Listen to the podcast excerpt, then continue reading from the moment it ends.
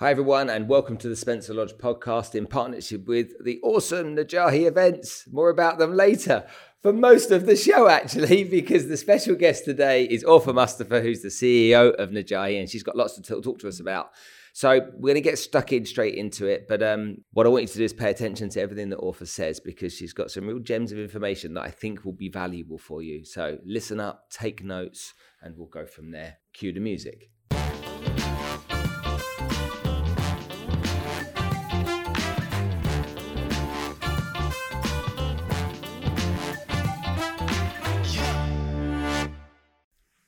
My first question to you today is how many people get your name wrong? Everybody. Everybody gets my name wrong. your name is spelled A W F A. Yes. Okay, I say Orfa. Is that correct? No. How do you say it? Awfa. Alpha. Awfa. In Arabic, it means the most faithful. So Arabic people would relate to that because wafa is, is faithful. Awfa means the most faithful. Like Ahmad is awfa than Ali. Ahmed Awfa, Ahmed Awfa min Ali. Oh, that's that's a good sign, though, isn't it? When you think about it, someone you meet somebody, and you're like Steve, your husband, meet someone for the first time. What does your name mean? It means the most faithful. The it's most like faithful. I like that one. Steve had a hard time when we first met because he's American, and he wrote my name in his phone. It's still written like this: O H dash F A. So he remembers how to say it. O O H dash F A. I still till now in his phone when I call him, I like do I change it? I said no. That's how it's going to stay. so you've been in the Middle East for a long time now. You're the CEO of a company that take the, took the time to sponsor this show, and we've built up a great friendship over that time. So hopefully today's episode is going to be nice and easy for you. And uh, but as much as I love the camera, you don't. But that's quite interesting to me because you run an events business and it's all about people being on stage Right. and presenting and sharing and teaching and bringing value. You know, you've had some phenomenal people here, you know, Tony Robbins, uh, you know, uh, uh, Alicia Keys, Prince EA, yeah, it goes on and on and on, these people. But the thought of you being on stage yourself, Terrifying. I actually discussed this once with Jay Shetty. Okay. And he told me, oh, if it's okay, you are stronger at what you do. I don't know how you do what you do, running events like that. I can be on stage, I can create content, and that's what I'm good at. But you are good at what you do. I'm like, okay, so I don't have to go on stage. He said, no, no, you don't. Only if you want to. at some point, I should. And if you, so then how does someone get into a business like that in the first place? I mean, where does something like that even begin? Oh, it's really, we want to go way back? Or, Well, or shall we start think- with how it, I think it's important that people understand. There's a there's a lot in my my background, my history that led to this. The short version is I loved learning all the time and I loved growing. And I had a friend in the UK and she invited me to my the very first event that opened my eyes to the whole world of personal development. It was a Tony Robbins event 2015. And since then, I went to the organizers and I said, I want to bring this to the Middle East. That's the short version. And then the first event happened in 2016 and Najahi started. And the long version goes back to like how I what, grew what, up. what, what was your first event then? Then what, what did you do? um, business mastery. So you brought that here. I no, it's see, it's funny that because on Business Mastery 2015, I was skeptical because I, I read books and I, I I'd always watch YouTube and, and like self development and motivational and inspiring stories. Um, but I didn't like Tony. Uh, Tony to me was, I mean, you know me, I'm a soft spoken person. I, rarely do you hear a bad word come out of me. And Tony uses the F-bomb. the raw. the F bomb everywhere. And, and and my friend told me, let's just go and you'll have fun. I'm like, I don't know if he's my cup of tea, but okay, whatever. I booked a flight. I just had my my uh, Jasmine, and I, I, you know, eight months later, I was ready to just have a week on my own. You know, just you know, a new mum. But I was I just left a job that I was obsessed about. I was working with Aramex, director of projects there, and had a baby, and I just I felt I didn't know who I was at that, at some point because career was everything, and then now I just had nothing but to do but take care of baby, which I love. But she told me just come and you'll have fun. It was just only five days, and okay, booked business mastery, got on a flight, went to London, and and I I attended Tony, and there was a moment where I looked him in the eye. I was so excited about this whole thing. I, I we had a really eye contact, and he was looking at me. Hmm. Um, I booked a good ticket. and he's looking at me, and in my head, I, I said, Tony, one day I'm going to bring you to Dubai in 2015 and that was and i and i have my vision board and i came back and i started the najahi and i have a, a, a board and i wrote tony dubai i was always there and, and I that, did it. And that was the start of it. That was the start of it. and so then the first event that you you put on here, that must have been quite an undertaking if you hadn't done it before. Oh my goodness, I was foolish. you know, when Steve Jobs say "Stay foolish, stay hungry," it was absolutely there was no business plan. I had money, I had cash that I had made from Aramex, you know, my indemnity, end of service, etc. And I just put it all in, all in, and uh, was I had no idea what I was doing. Um, I had partnership with Success Resources at then, and then I actually learned a lot from them. With all fairness, I did learn a lot, and then um, we just did it, and we were scared. Everybody was telling me, "Are you mad?" Uh, doing something like because people were not into self development, right? People wouldn't. Um, the way it works here, your organization would pay for your personal development or your career growth. You'd be in a training program that the training director would put for you, right? I was in Aramex. Corporates work like that. You have to attend the training to get that promotion and etc. So everybody was used to somebody else paying for them to learn.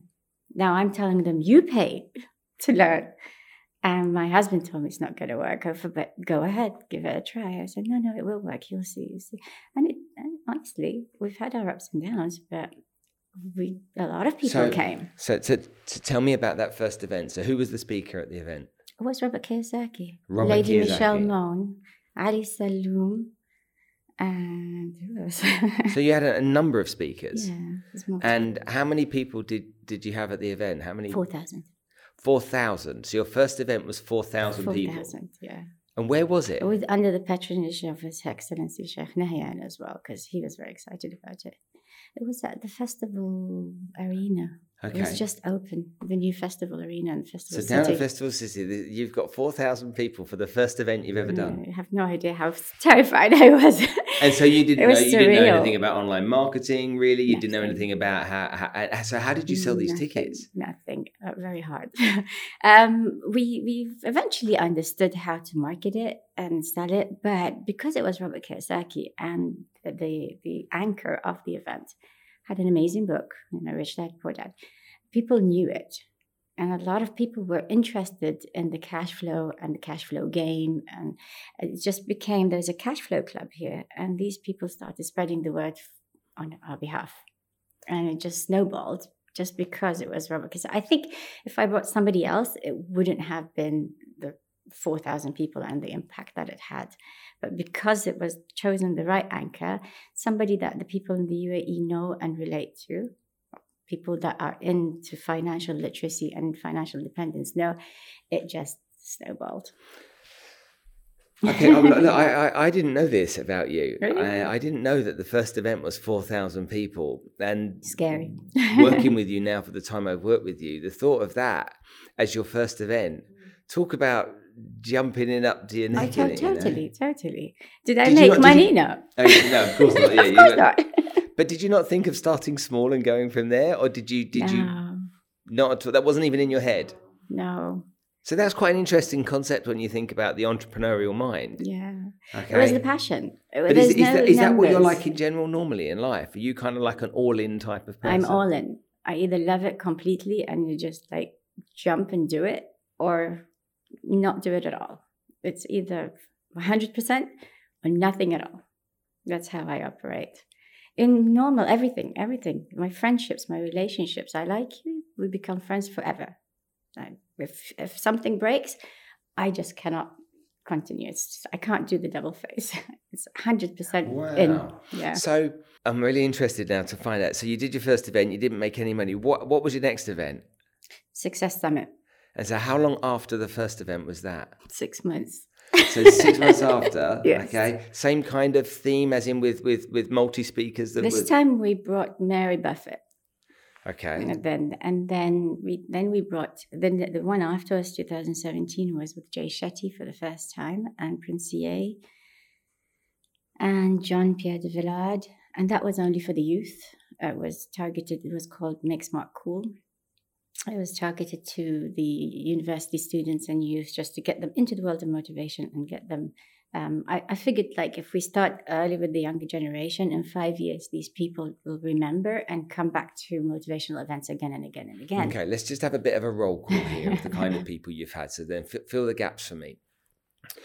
you've got Jay Shetty, you've got Prince EA, you've got um, uh, Khalid Al Ameri, you've had um, Tony Alice Robbins. Uh, yeah. Let me just go through the ones that I know. Um, uh, uh, uh, Alicia Keys, you've had Nick Vujicic, you, Robert Kiyosaki, um, Lady Michelle Moan. Lady Michelle Mone. Who else? Who are the other big names? I mean, because there's so many people. Yes, we've had other speakers that are, I call them um, my, the unicorns, or they are the real content people because mm, the the thought leaders, like the Tonys of the world, they come and they give a really big picture. But then we'll work with um, the real people that will simplify it and make it steps that people can take home and implement immediately. So, So right you take, so you take, I don't know, you take a John Lee and he'll do the social media take Totally, it- because you- that's what people want. At the Yeah. end of the day, it's fun to be inspired and hear a, a high level story. But if you go home and uh, now what do I do with my life? Mhm. So we add other speakers like the John Lees of the world and hi John, and and we put them with on the same stage to help people like learn something else and then go ahead and implement it in their normal life. So for entrepreneurs, we've worked um, many many um, topics: entrepreneurs, um, social media, like John does, financial literacy. Now we're very much into crypto and Bitcoin. Um, in fact, a lot of our audience have shifted into trading and crypto lately. And no matter what other topic we put out there, it's still crypto and and and uh, trading. It's very Isn't interesting. it funny? So, after, Even I got into it now. after working with you for the period of time I have, I I think that people on the whole want three things in life. Okay, there's three things they want, and if you can give them those three things, then um, then you're onto something. So those three things are they want to get rich quick. Okay, everybody. They want. I want to make a million dollars. Okay, I want a million followers. Followers, yes. Yeah, so I want a million dollars. I want a million followers, and I want to lose weight fast. that sounds like it, Okay, and it seems to me that if you can provide that, Yeah. okay, or one of those things, then out there, the majority of the people in the planet want one of those three things. That is true, but that's not that's not real. So that's what we try to tell people. You know, sitting in a session for two hours is not going to make you rich fast. Mhm. And there's no such thing. You have to go through the process. Please go through this. Don't go in foolishly. Learn, learn, learn. Educate yourself, and you'll see that gradually you will reach that target. But there's no such thing. You can't lose weight in a week. You'll gain it back. No, You'll lose But- but- everything but that everybody, you've done. everybody wants that that solution. They want a quick solution, and what happens is really interesting when you analyze it is that people actually want the result. So it's like you know I don't know. Um, I give you a hundred dollars, and you're going to give me a hundred and ten dollars back in twelve months' time. Is that correct? Yes. Okay. Let me tell you what I'm going to do with it. I don't really care what you're going to do with it, as long as you give me the hundred and ten dollars back. It's like people want to get something, but they don't really care about the details, and that's why then it falls down It's scary. because if they have to execute themselves, they don't. Right. The diet's the greatest example of that, isn't it? You know, everybody wants to lose 10 kilos or five kilos, Yeah. but nobody wants to do the work. No, no, no.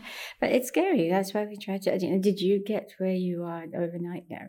Nobody does. Nobody did. Nobody did. I started so really, really, very, very humble beginnings. Uh, it was, it was, it was, you know, not an easy journey.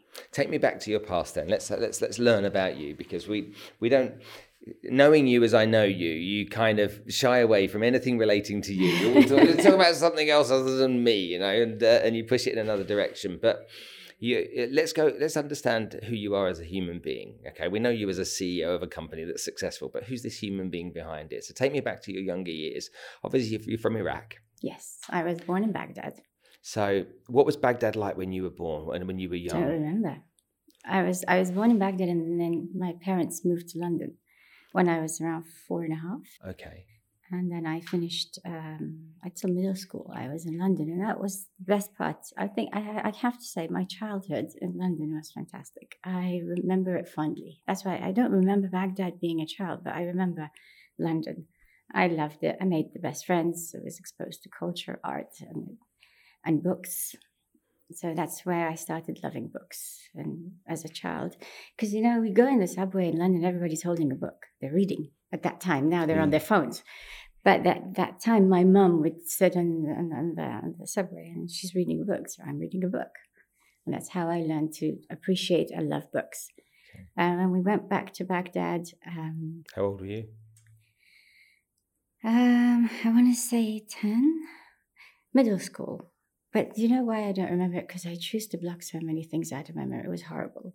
Because I went from um, from from London speaking English, and then I was put into a completely Arabic school, and I was it was a cultural shock for me. So I didn't adapt very well. I'll be honest. But you know, family and cousins were there and just made it easier. I can't say it was that horrible, but it became really horrible when um, after the Iranian Iraqi war ended, Iraq was fantastic. It was its, its boom. Baghdad was beautiful. Everything was there. And then, boom, Saddam invades Kuwait. and the sanctions come in, and everything became horrible. Absolutely horrible. And the regime became horrible. They, you saw a whole different side of a regime that became over controlling and overpowering. And that was 1991. And I remember 1991, I was in uni at that time. And my dad, he's a journalist. I was raised by two amazing parents. My mom's a pharmacist, and my dad is a journalist. Educated people, very, like, their integrity is everything. And that's what they taught us. My dad wasn't very fond of this whole let's invade our neighbors thing. and he's a journalist, and he was a very famous journalist.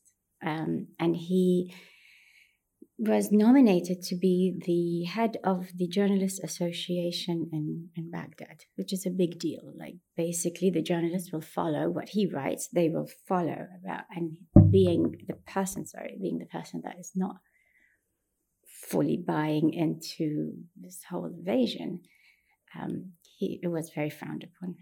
And so one day, or Saddam Hussein just decided to put him on a stage, give people buckets of tomatoes, and they threw tomatoes at him. And they pulled him off the stage into a prison, into a dungeon, and tortured him until he lost his memory and could not talk at all. He couldn't write his name. I was in uni that day, and then I was kicked out, and I came home, everything was gone they'd taken everything. Can you imagine? and bless his soul, it was it was. My mom didn't know what to do. We didn't know what to do. Uh, we were very young, and he was in there for quite a long time, every day tortured, every day, just because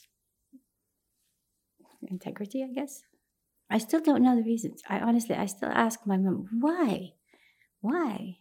She said, nobody knows. Was, did he did he write about the regime? Did not he... at all, because he's smarter than to do that. But he didn't write. My guess is he didn't write for it. He just stayed neutral, biased, didn't want to do anything, and he, in his head he probably knew what would happen if he did, but I, I still don't know why. And if you Google his name, his name is Lutfi Al Khayyat. This is his fame name. He has another name, but you know the, his fame name is Lutfi Al Khayyat. You can Google it, and it's written all over the newspapers. And the journalist outside Iraq started writing petitions to get him out, but he was still in there. And by the time he came out, it was a very long time. How long? But in and out, they used to do, it used to be horrible. They torture him, throw him back in our house, and take him again, torture him again. In the duration of almost a year and something, it was in and out, in and out, in and out, to a point where he can't hold a pen and he can't write his name and he doesn't say a word. So the journalist would not be able to write a thing anymore. It was a lesson to, they took the, the the icon of journalism and then it was a lesson to everybody like if you dare not be with us this is what we will do to you. And of course, we lived in fear forever because, you know, we were three girls. We don't have a brother, or, I mean, our uncles were terrified, and my mom was terrified. And my mom, um, being a pharmacist, she started opening little pharmacies or working for other people's pharmacies as well, just to make ends meet. And then my I got an internship with the United Nations at that time, also to help make ends meet. So this was my. By that time, I was last year of university, and then I actually got offered the job when I graduated. It was a very basic job. It was just a secretary mm, for the United Nations. It was just a secretarial job. My dad was out of jail, but you know, almost not. Does not talk. He's in complete shock. Cannot write. Cannot read. And if he did write, he'd write. Honestly, he was so he's so sweet. He'd write a letter every day, telling my mom, "I love you. I'm sorry you lived this and uh, one day I will make it up to you. And the next day he forgot he wrote it, and he'd write the same letter all over again. Every single day till he was not able to carry a pen anymore. He'd write this letter to my mom every single day. He's a sweetheart. He's a romantic. so, um, so when when um, I got the job, finally, it was nothing. It was $200 a month, absolutely nothing. And the UN was very shocking to me because this was when the sanctions started.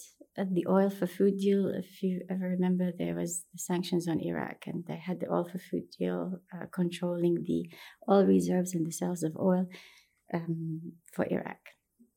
And the UN came to monitor all of that, and Iraq became a no fly zone at that time, if you remember. I got a job with the Food and Agriculture Organization, which was in charge of the crops, like um, all the farmers and the crops and how the crops get distributed. Not only oil, how the crops get distributed. It was shocking to me because all these people that came from nowhere, British, American, I mean, not only British American, all kinds of nationalities that came in from, were paid $15,000 a month, and the Iraqis are paid $200 a month from the oil money that comes from the Iraqi money. So, so but you know what? $300 converted to the Iraqi dinar was fantastic. I'm able to support my family. And all was okay, and we were all, you know, everybody had an odd job here, an odd job there. Until the Iraqi people came back to me and they said, you know what, we want you to be a spy. I don't want to be a spy. A spy. So basically, I work in the UN, I become a spy and pass on all the secrets that I hear in the UN off to the Iraqi government. I don't want to be a spy. Okay, we'll throw your dad in jail. They picked him up, threw him back in jail.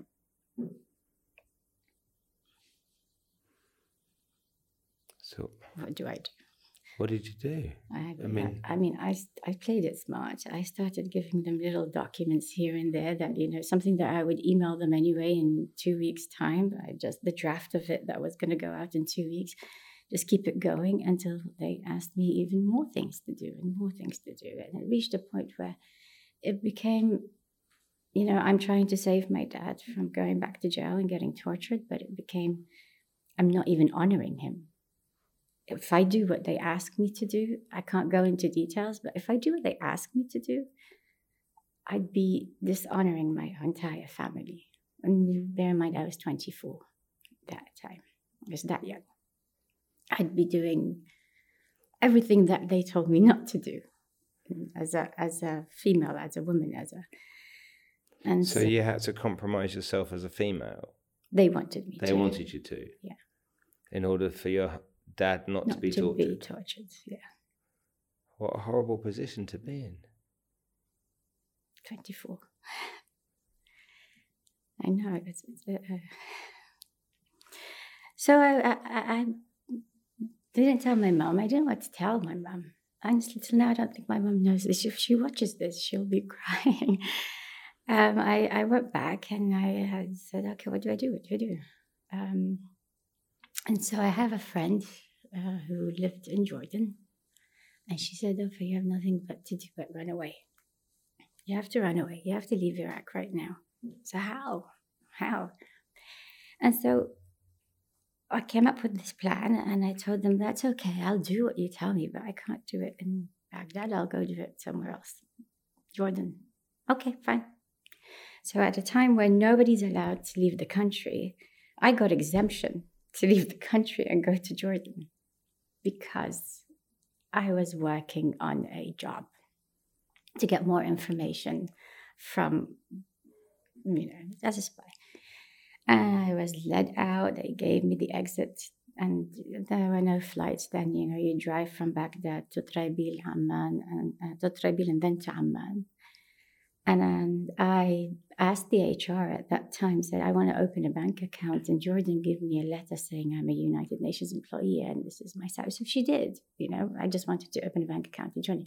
Remember, there are no banks in Baghdad there was um, um, the sanctions. So all banks, when there's no banks, no travel, nothing. And for UN employees, a lot of them used to open bank accounts in Amman. So I told her I want to do that since I'm going. Let me open a bank account. And she said, "Okay, fine." Gave me a letter. Everything's legal. We reached at 5 a.m. in the morning after travel, and I told them I just want to sleep today. Let's do whatever you want to do tomorrow. And then I reached my room. They went to sleep. Now, of course, they were watching me, but everybody watching me went to sleep. And I walked from my hotel to the American embassy with my passport and saying I'm an employee. Took that letter and I said, I'm a UN employee. I have a job to do in New York. Give me a visa. And they gave me a visa. they really did. I took a huge risk. And, but they said, yeah, okay, fine, come back at three o'clock and pick up your passport. I'm like, No. can you imagine? Yeah, I can't come back at three. I need it now. I need it now. Where do I go at three? I even left my suitcases so they think that I was just, you know, going. And they said, no, come back at three o'clock. So from morning till three, I'm just walking around in the streets of Amman, not knowing where I am because there's no GPS, there's no phone. I'm just like making sure that I, you know, I trace my my steps so I can go back and pick up my Find passport. the again. Yeah. Find the embassy again. I have no, I don't have a car. I don't even have money. they have all my money. They have everything. And uh, so I went and and um, I got my passport. And um, my friend said, "Okay, your flight unfortunately is tomorrow at 8 a.m. Do whatever you can, but we'll leave tomorrow morning." It was to New York, JFK. She booked me JFK. Came back. My bad luck they say something big happened in Baghdad. We're all going back now. They put me in a car. Go back. So what did you do? What did I do? I had American visa on my passport. If I, if they see it, I, I'm I'm doomed. And I reached the border, and I luckily I had asked for um, per diem from the HR, so I had only hundred dollars I put the hundred dollars in the passport at the border and I gave it to the guard there. And I said, Whatever you do, take the hundred dollars, don't say anything, please. He said, Okay. He took it, stamped the entry, and I was in. And I was in. And the whole drive, I'm like, how do I get out again? now I had a visa that I can leave the country within six months. And I and I eventually I started asking them, so when are we going to do the job? when are we going to go? They said, not yet. I'm like, okay, just let me know because, you know, let's get over there. I don't want my dad to go to jail. And I'm like, when are we going to go? Because I had the clock ticking. That visa, I have an entry within six months. And finally they said, okay, stop, let's go. I know you agree. Let's go. But this time I was more prepared. I went, I kissed my mom, I kissed my dad. Still didn't tell my dad what was happening, but I gave him hugs. I took pictures you know, I was more prepared now I know, know. And rightfully so, we reached again 5 a.m. in the morning. They went to sleep. I took my bag, got in a taxi to the airport to JFK. And I was out. And what was it like getting on the plane and leaving? Oh, it was very emotional. I cried. I cried the whole time. I cried because I knew what was going to happen. They wake up in the morning, they won't find me. And that's what happened. They woke up in the morning, they didn't find me. They looked everywhere. Then they called my family. My family does not know where I am. And then they dragged my dad back in jail, obviously. And but didn't last. It was three days. Three days. And my sister lives in New Jersey, so I went straight to New Jersey to my sister's house. And then after three days, he came out and he called me. And for the first time in six years, he has not spoken. This was 2008 when I left. And for the first time, he was talked and he said to me, in Arabic, of course, You made me proud. You did the right thing, and I'll go to jail for you a thousand days. You made me proud. Until now, I, I remember that. And, and then he, he told me never, ever come back. As long as I'm alive, never put your foot back in Iraq. And I didn't. And I didn't.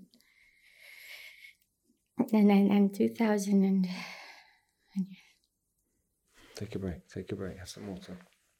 there's a happy ending though. I promise there's a happy ending. So, you're. You know where your dad is. You know the situation he's in. You know you're on the other side of the world now. So you must feel Horrible. helpless and vulnerable and, And guilty. and guilty. Guilty. Guilt killed me. I couldn't enjoy like people say, Oh, you you left, you're in America. And you know what's funny? I actually got a job in the United Nations. Like, they- I applied and they said, You have experience in Baghdad, you can start work here. So I had a job. The job offered me security, it offered me a green card, which then becomes an American citizenship. And I I didn't want it. And then, funny enough, the UN told me, okay, you need to leave the country and change your visa because I was in a B1 visit visa. Now I had to convert it to a G4 visa, which is a kind of visa that Mhm. you need for the United Nations.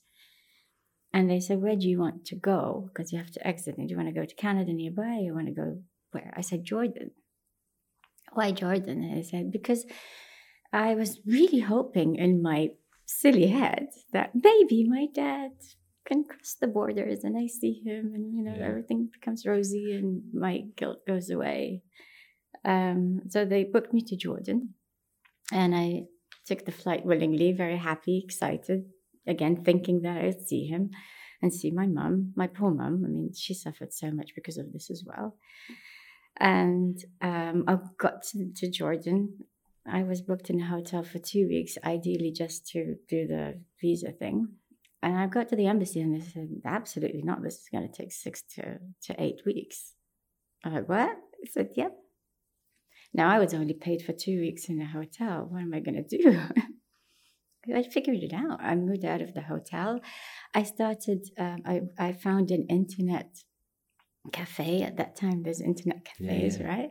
And I made a deal with this guy. I even, I, I'd use his, uh, one of his computers and the university students would come and my english is great i'm a computer science graduate i do the graduation projects for them and split profit and i i, I was fine i got a job and i teach uh, kids or babysit kids and make ends meet i had Mhm. i had eight weeks to go i guess what by end of eight weeks i really enjoyed my time in jordan I thought I can, it's great. I can do this. You know, I made friends, I made a, a living.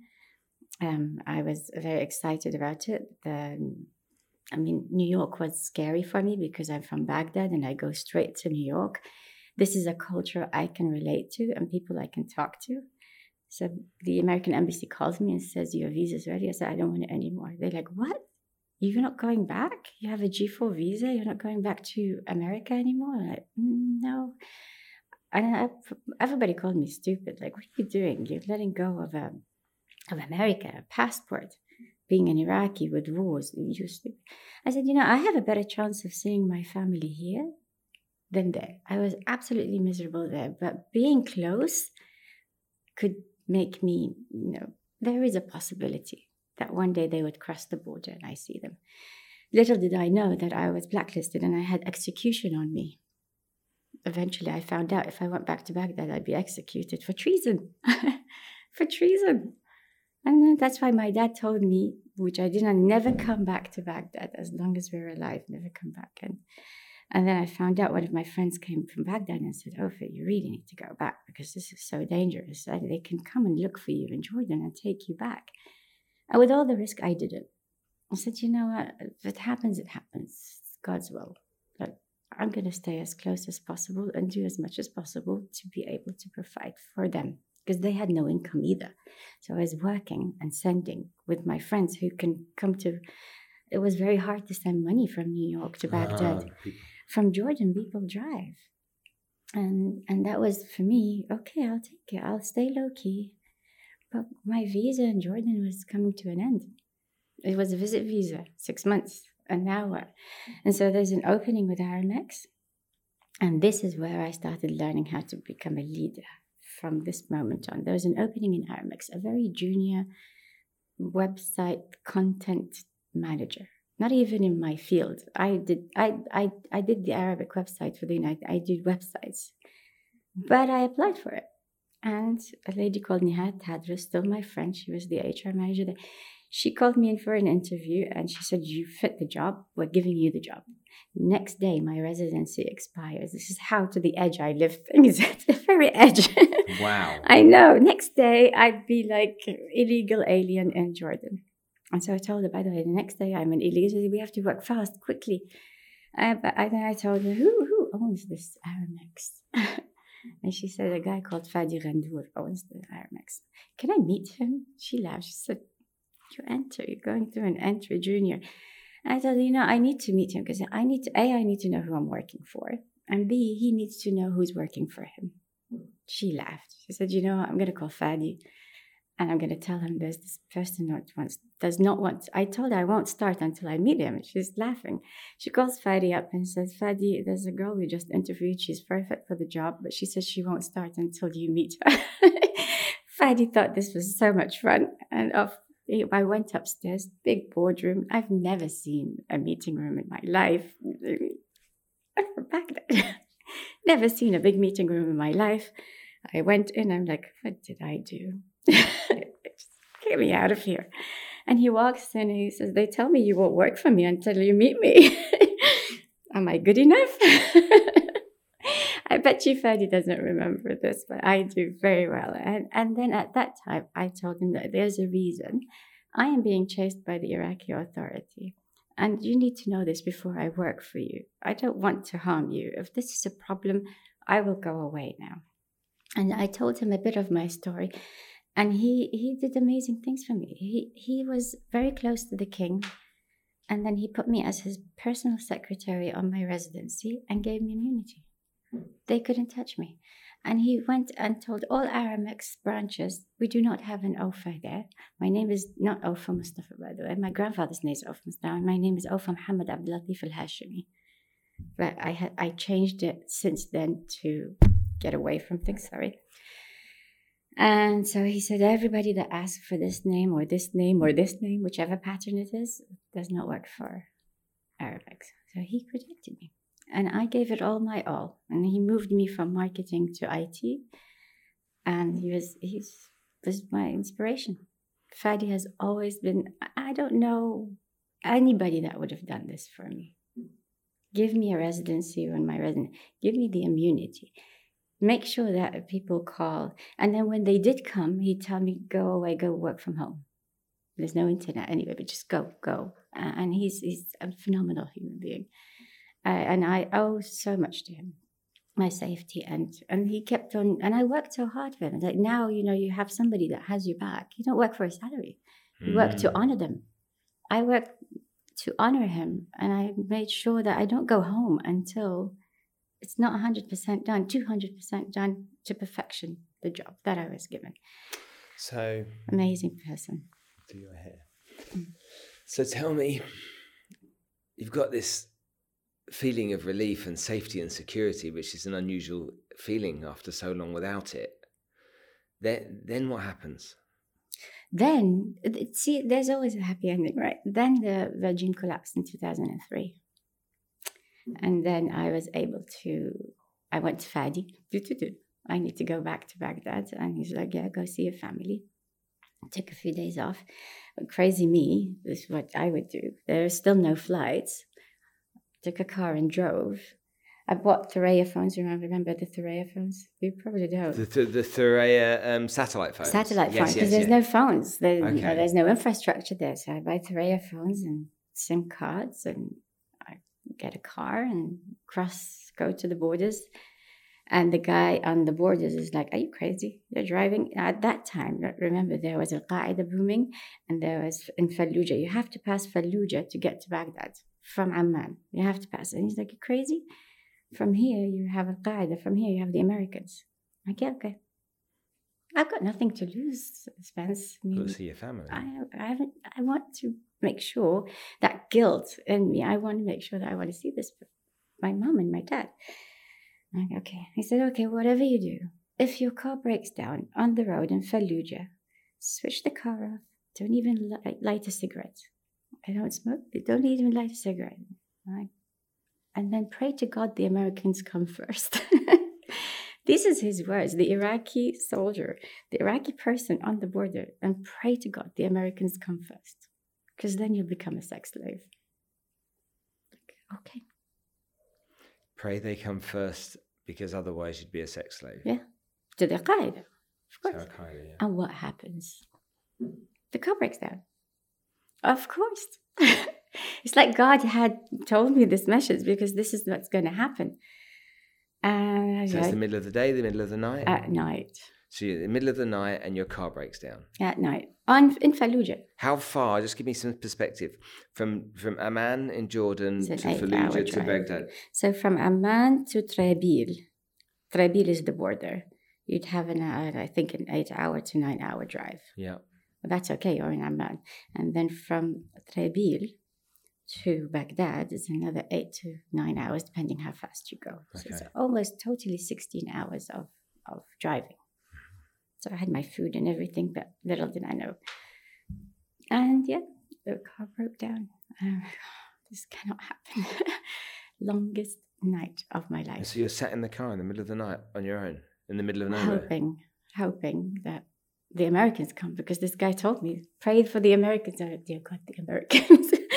and I wasn't fond of the Americans. You know, at that time, my, my city had just collapsed. There's American soldiers in my country. I, I, emotionally, I'm torn because this is my country. I, am heartbroken. As much as I hated the Iraqi regime, I do not want to be under another occupation. Um, so, from a patriotic perspective, I was torn. But yeah, if, if I don't become a sex slave, I'd, I'd take the Americans. And the Americans came. The Marines, the next morning, they were like this in the car. What are you doing? Going to see my dad. He's like, What? Mm. the, so the, He's like, What? So the Marines are literally their, their, their guns are pointing at you. You're are you sleeping in the car? No, who sleeps? You, you sleep, you're just wide awake. And so they turn up and they're like, "What are you doing?" They search the car front and back everywhere, and they they saw the three of us. Yeah, there's, I'm taking it to my family. They're like, "You're real." I hear them on the radio. It's just the girl wants to go to Baghdad. They're like, really?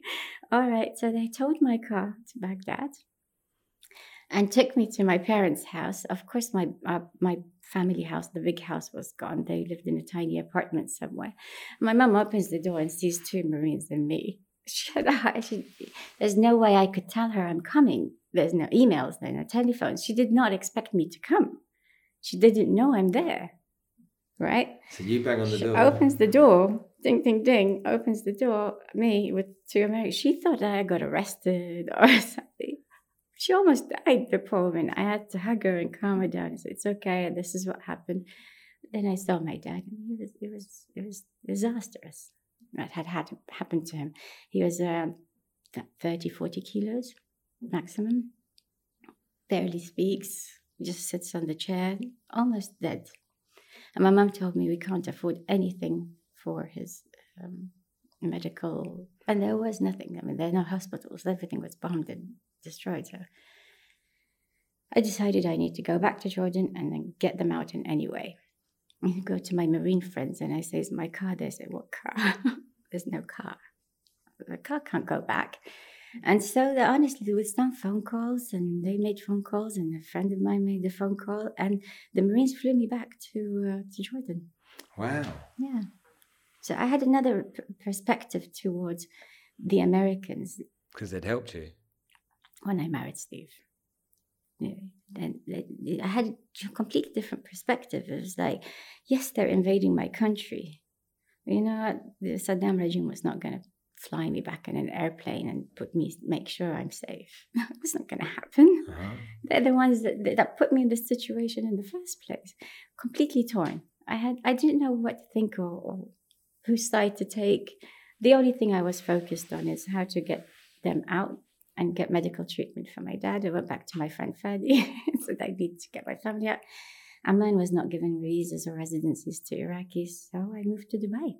At that time, Dubai, I moved to Aramex Dubai, and I brought my family in 2004. That's the happy story. So you brought all of your family here? Yeah. And how, and how did you meet Steve?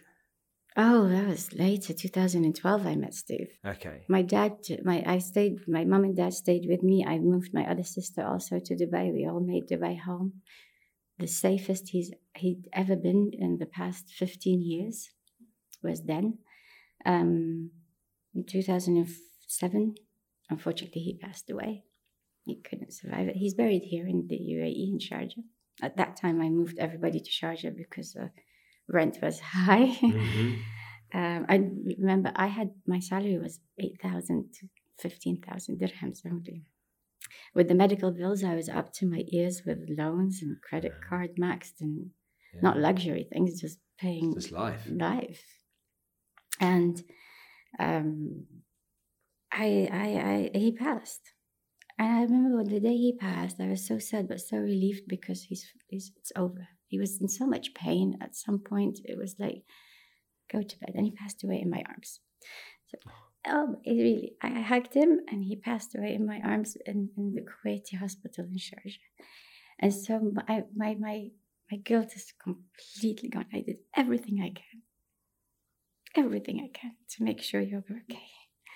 Mm, and, no, when he passed, all of Aramex and I, I love people in Aramex because all of Aramex stopped work and they all walked out in his funeral.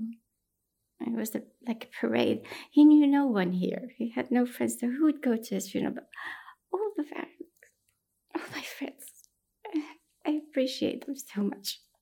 Now, he passed away on my birthday. On my birthday. That's why I never celebrate my birthday. I just, it's me and my dad connection. We buried him and in the year 2000, I had applied my papers to Canada and I just threw them there and I said, you know, whatever happens, happens. Seven years later, that passes away in July, in June, uh, sorry, in June, that passes away. July, I Canadian embassy calls me and says, your papers already come. It's as if your journey, it's now move on. You you did it, you finished. That is in heaven. Now you move on and I had loans over my head. But little did I know that instead of giving us bonuses, Fadi would take give us stock. And then when I left, I converted the stock into money and it paid everything and I was loan free. Wow. Amazing, right?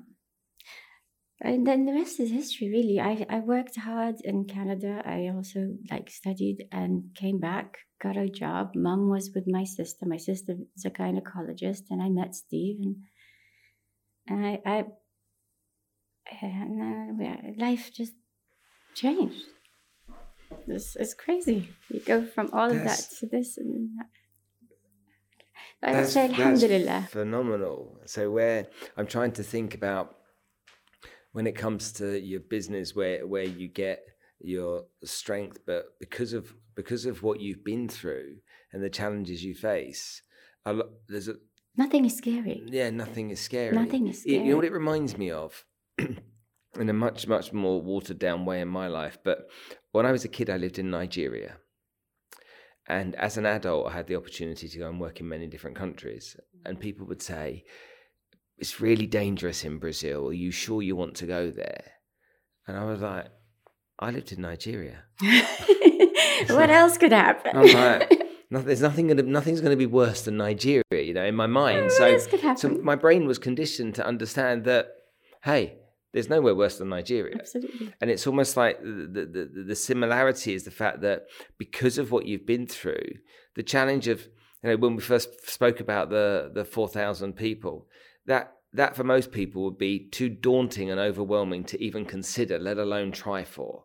But for you, not. And there's a couple of other examples I've got that are very similar to this, I think. You know Wim Hof, Yes. the Iceman, yeah? Yes, yes. So Wim Hof has got four kids. He was happily married, and he, his wife was the love of his life. And one day she started to get depressed and a bit sad. And a while later, she kissed the kids goodnight and she jumped off the balcony and took her own life, all four kids, and she, she died.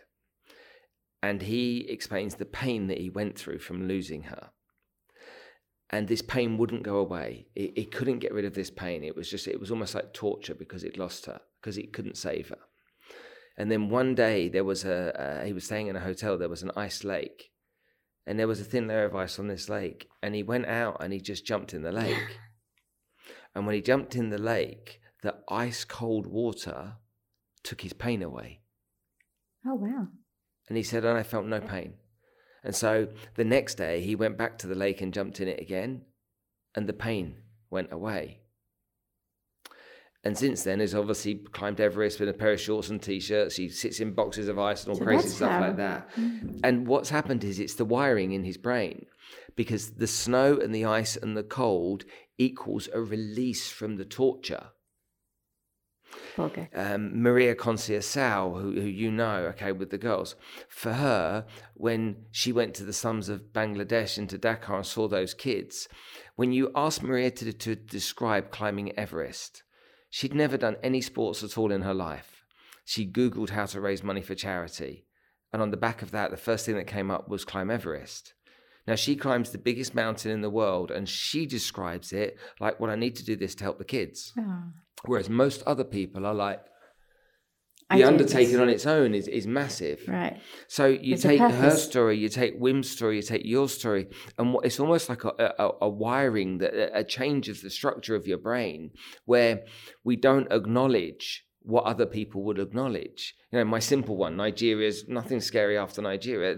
That's Yeah. just you can't frighten me now. Right. Okay, I'm, I've never been anywhere. I've, I've traveled all over the world. I've never been anywhere that I've gone. Yeah. What what could happen? exactly what could What happen? could happen? And I think about purpose. and, and this comes back down to entrepreneurship as well, because you started running an events business and went for an event with 4,000 people, which is nuts.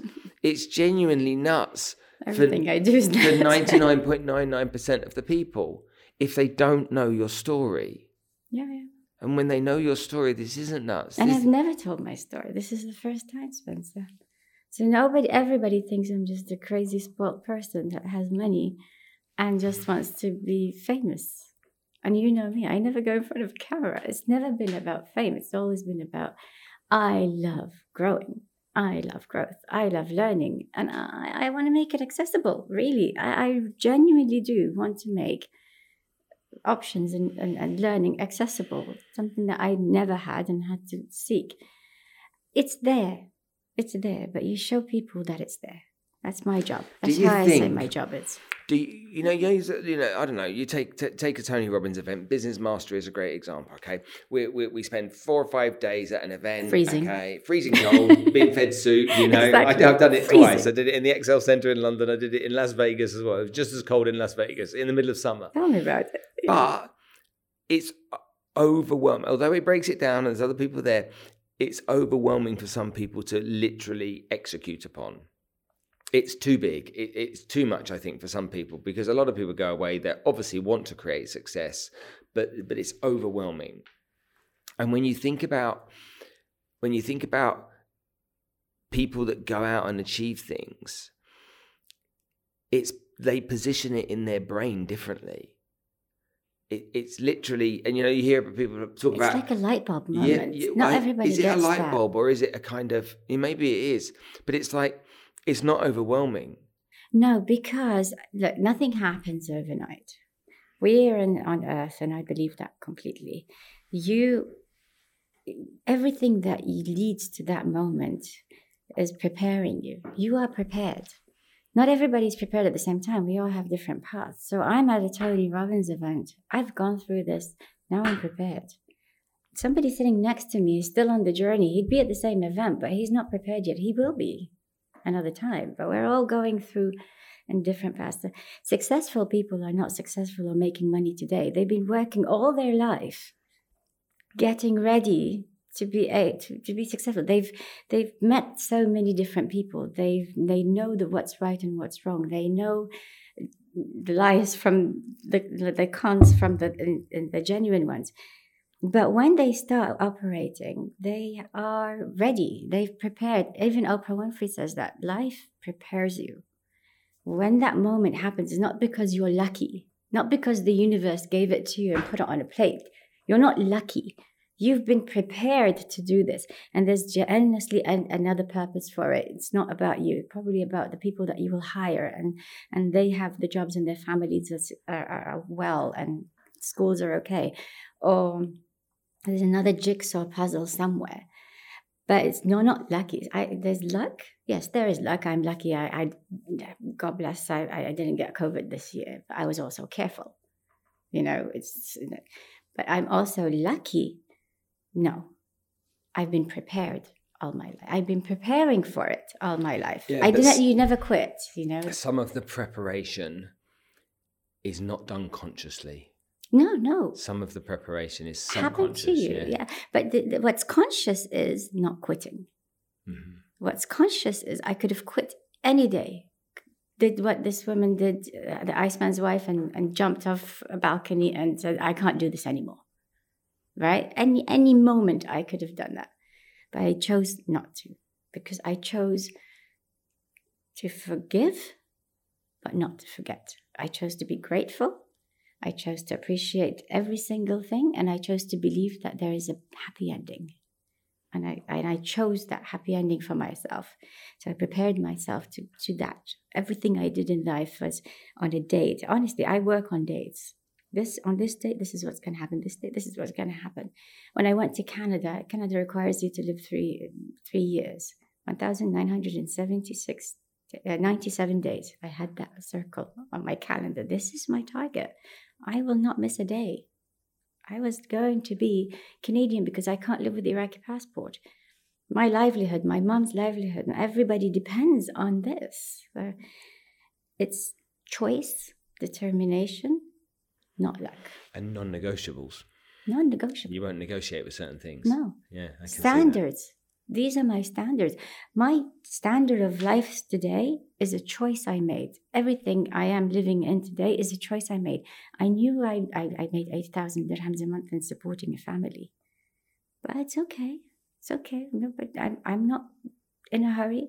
But I knew one day I'd live the standard that I want to live, doing what I want, the life I choose. Non negotiable. All from books, by the way. I read a lot. The journey was my I was very antisocial because who do I talk to? I don't know who's a are friend and who's not. Are you antisocial or are you shy? I think you're shy. At the very beginning, I was antisocial.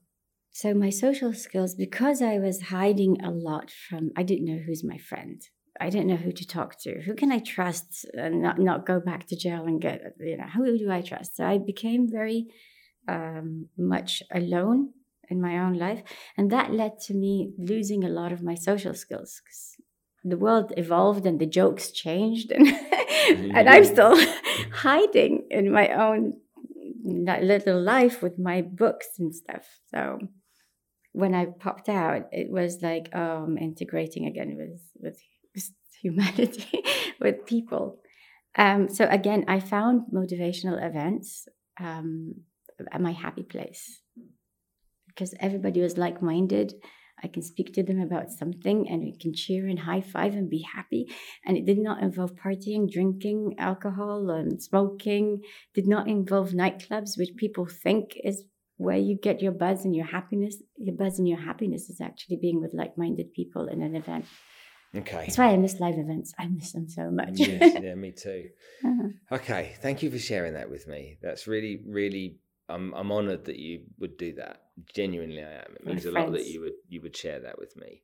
Let's, if we can, can can we maybe talk about what's going on in your in your professional world now? Because people know you for Najahi, but for those that are listening that don't know, and if you listen to my podcast and you don't know what Najahi means now, then, then shame on you. But um, obviously, my success is Arabic for Najahi. Now, iKew this is uh, essentially a new business that's a kind of a metamorphosis from one business to another in my interpretation. Can you can you explain what you're doing and how you're doing it and why? Well, when COVID hit, obviously live events went on a standstill, and I, I, I got my team together. And honestly, my team and the speakers and everybody that is, is in our world, we sat down and said, guys, we're not going to make the same money that we used to make before. I mean, we have payments to people. We had to talk to our friends and say, guys, guys, can we distribute our payments on a longer term and etc. It's a company that was running and then suddenly stops. And it was a communication that I had to have with the team, with the all the stakeholders involved in making Najahi. And and we decided that we can either shut this company and wait till miraculously cover. But what, what happened then? It's people that work with me have been with me forever, my family, they'd lose their incomes. Their families would lose their incomes. So I put them together and I said, look, we're going to have to shift gears. We're going to have to go virtual, online completely. And whatever money comes is, for you. I have not taken a salary in years from Najahi. But whatever money comes is to pay your salaries. And I assure you, you work hard with me, we will not have salary cuts. Nobody will be made redundant until today. Nobody's fired. Not a single salary has been deducted. Negotiations have happened with everybody on payment terms, on payment schedules, but it's business, but we kept floating. And so I shifted everything from live events to virtual. The entire calendar that was supposed to be live went virtual, but that wasn't enough because you can't sell the same price for a virtual event than a live event.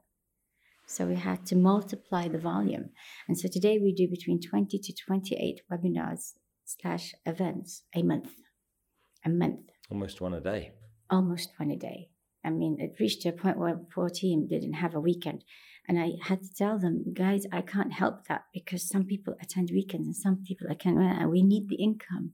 Every little bit counts. And they, they, they bought it in and I had their buy-in and we all worked together every single day of the week. Then we came up with this concept of let's ask the content people, I call them thought leaders and content creators, to go to their studios and record. And then on a membership, a subscription base, make it accessible. And it worked. It was tiny just for our database, but it worked. It was called Najahi Tribe then. And then I said, if it's working at this small scale, why don't we take it bigger? And see where it takes us. So I've rebranded it and I'm making it now iKew. And that's for I K E W. I K E W, Information Knowledge Education Workshops. You hear it as IQ, but it's it's IK Information Knowledge Education, Education workshops. workshops. Okay, I get yeah. it now. So version one is coming out next week, and I'm really excited about it. So, ver- so this is basically a place that people can go. They can pay a, a monthly subscription, right? And they can get access to the teachings of many different.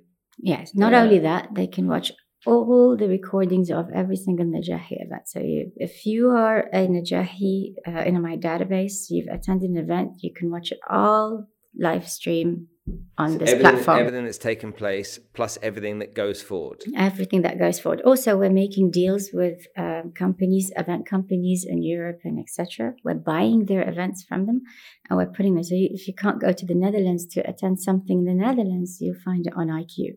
Okay. Part of your subscription. And part of the subscription includes the live events as they happen? As they happen. If okay. you come, if you're in Dubai, you come and you have a subscription, you get 50% off any ticket category. So future events that I have for Najahi, you come in, you get 50% of any ticket category because you're a member okay. of this. So we're trying to create a community of people that learn, but also provide it to them anytime. It's like the Netflix for learning. Binge, binge watch? No, binge learn. I want people to binge learn. You know, okay, let me play devil's advocate here mm. for a second. Mm. When Corona started, we all went a little bit Zoom crazy, mm. yeah, and then we got a little bit Zoom tired. Um, it, it, happened for me within the space of three weeks. I was looking after people in South Africa, in Germany, in Holland, in Switzerland, companies mm. that I never expected to be dealing with. Mm. And I was super excited about it. I'm like, this is amazing. I don't need to leave home. Fantastic. Mm. But two months in, I was like, my life is on Zoom. Yeah. And Yeah. I wasn't so excited about that. Yeah. So then you also hear people talking about kind of like that whole online learning being something that you can just you can tolerate so much. Yep.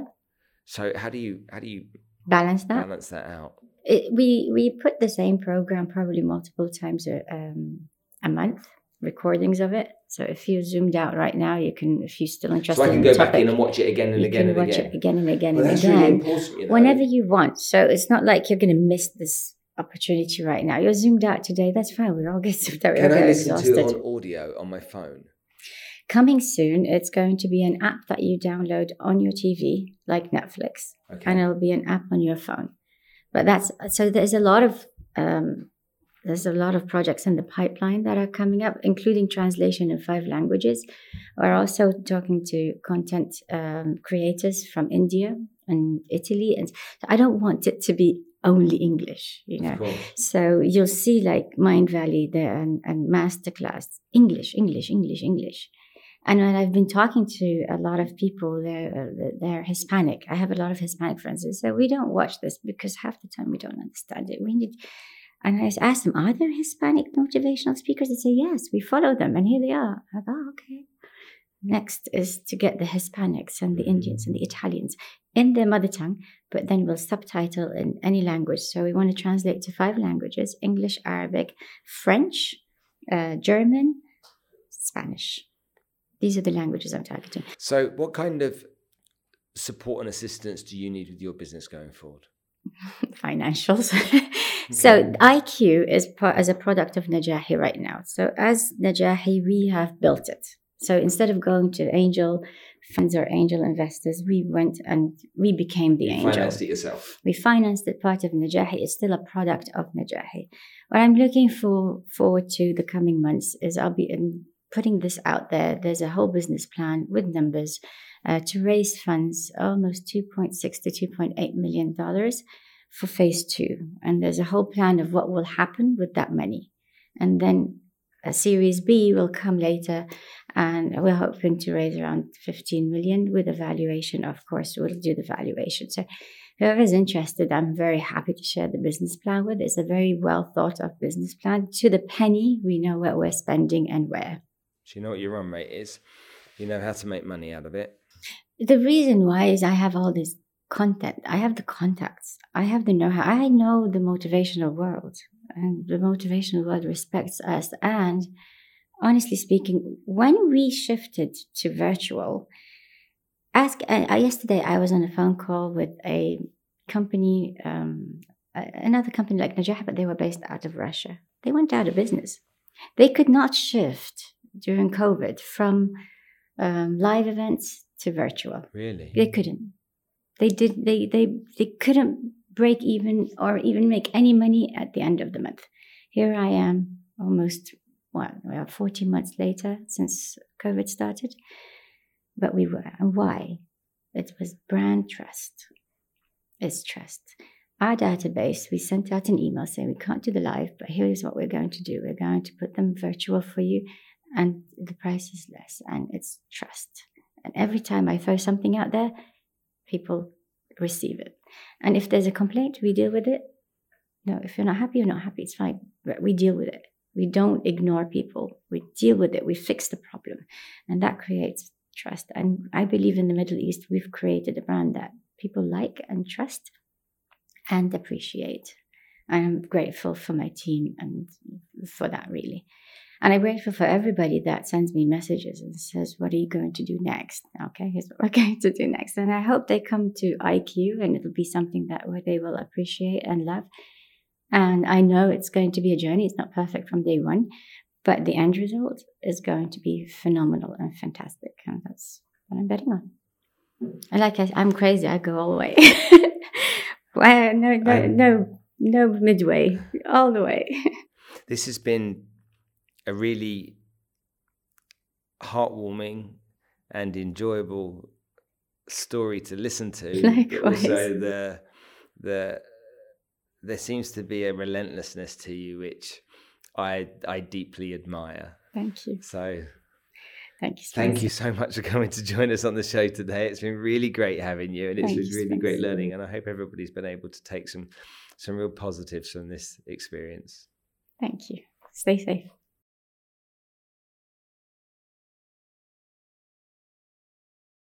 Sometimes we learn about people's stories, and a lot of the time, maybe we don't take the time to sit and understand what's going on in people's lives, what they've been through to get where they are today. And this episode was a great example of that. Hopefully, you enjoyed this episode of the podcast. If you're listening to it on iTunes, then leave us a five star rating because it helps us. And if you're listening to it on any other podcasting uh, channel, then if that's a, I don't know, a Spotify, a SoundCloud, anything like that, then leave us some positive comments because the more feedback we get, more people will hear about this and then more people will get to benefit in the same way that you did today. I'll catch you on the next episode.